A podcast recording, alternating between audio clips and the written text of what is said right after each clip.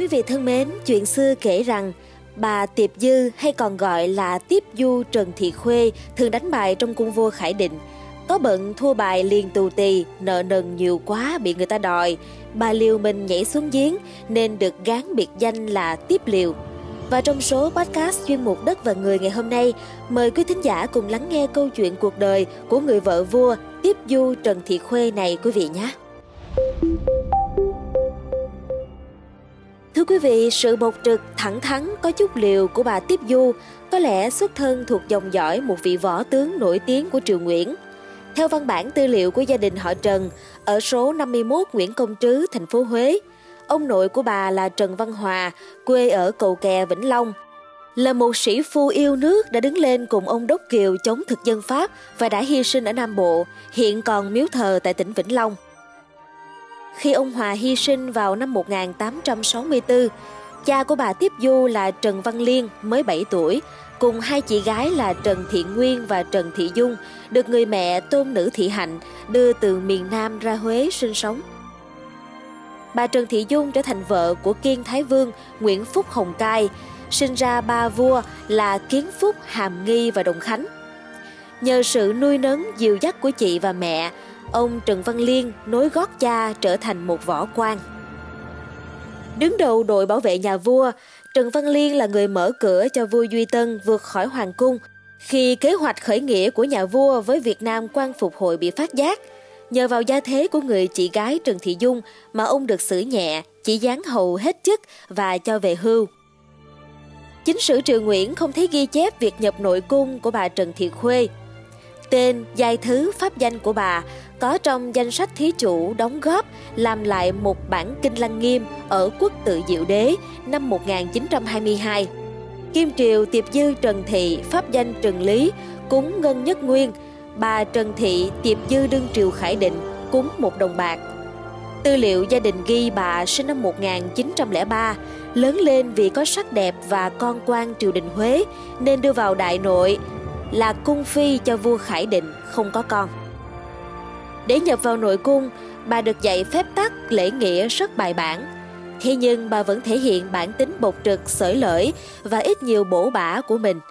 Bà Trần Thị Như Ý, cháu gọi bằng cô ruột, kể Kỳ xưa cô Tuần cứ phê bình cô tiếp Em răng mà đã vô trung cung rồi không nghiêm túc chi hết, cứ ăn nói lung tung.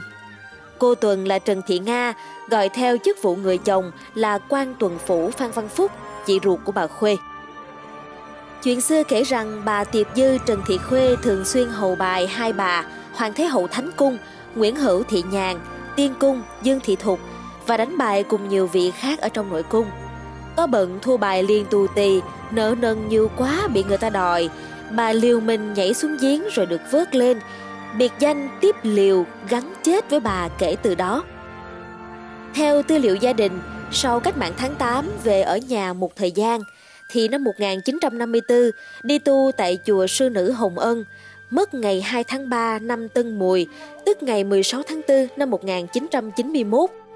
Tuy vậy, hành trạng của bà được bà Trần Thị Như Ý cho biết khi rời cung, bà cùng hoàng gia mà dẫn đầu là bà Từ Cung sang ở tại biệt cung An Định. Người em trai của bà là Trần Quang Lan, vốn là thị vệ của vua Bảo Đại cũng theo cùng. Bà Như Ý, con gái của ông Trần Quang Lan, từng ở tại biệt cung này với cha mẹ từ năm 1951 đến năm 1954 nên biết rõ.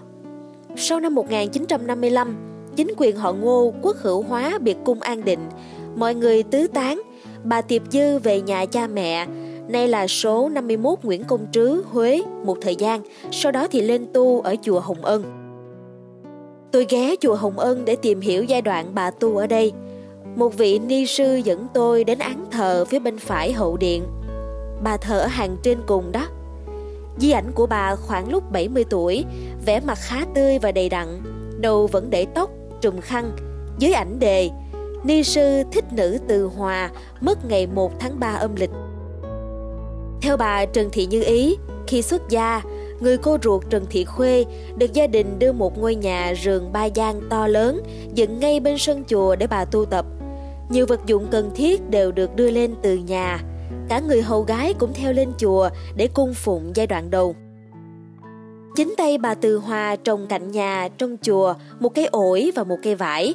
Bà chăm tưới nên cả hai cây tươi tốt. Ít lâu sau đã cho trái rất là ngon, làm niềm vui của rất nhiều người tu trong chùa. Cây vải bà trồng ngày nay vẫn phủ bóng một phần ngôi nhà, vẫn cho trái ngon ngọt đều đặn mỗi mùa. Trước năm 1964, bà đã là tỳ kheo, thọ năm giới với Hòa Thượng Thích Tịnh Khiết.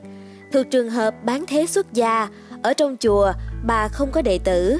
Bà ở riêng, ăn riêng, thường gửi tiền cho người đi chợ mua giúp thực phẩm. Sư bà Diệu không cử người thay phiên phụ việc nấu nướng giúp bà. Nhiều người phụ việc trong số đó sau này làm ni trưởng, trụ trì nhiều ngôi chùa lớn ở Huế và trên khắp miền Nam.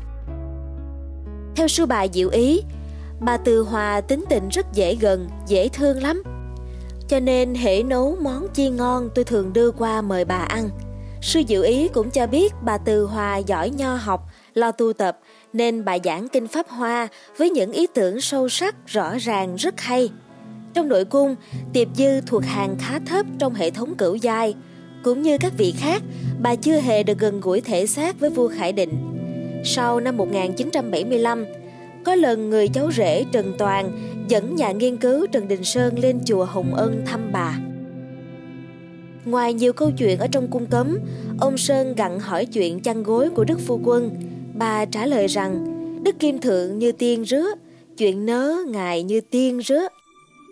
Lúc đó tôi bấm tay ông Sơn dụng ý đừng hỏi chuyện tế nhị nớ.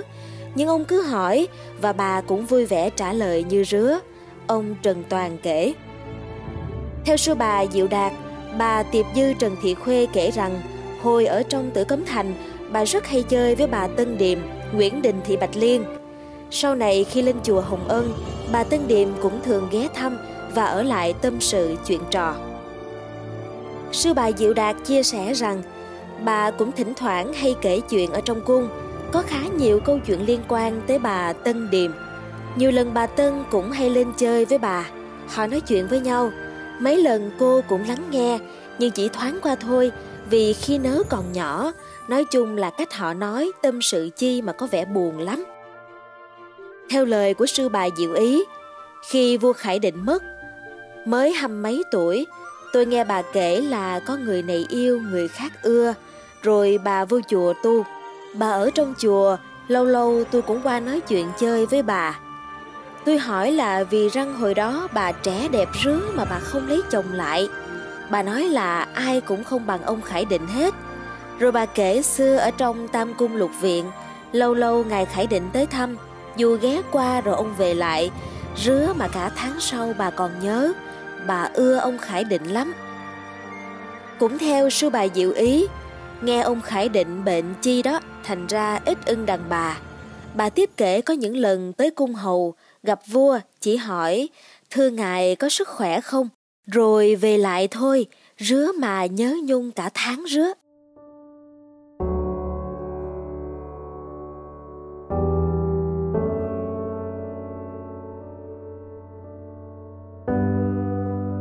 Thưa quý thính giả, số phát sóng về cuộc đời của bà Tiệp Dư Trần Thị Khuê hôm nay cũng đã kết thúc kỳ phát sóng Bí ẩn nội cung vua Khải Định lần này.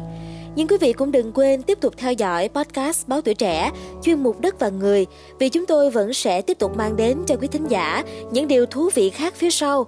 Còn bây giờ, xin chào tạm biệt và hẹn gặp lại!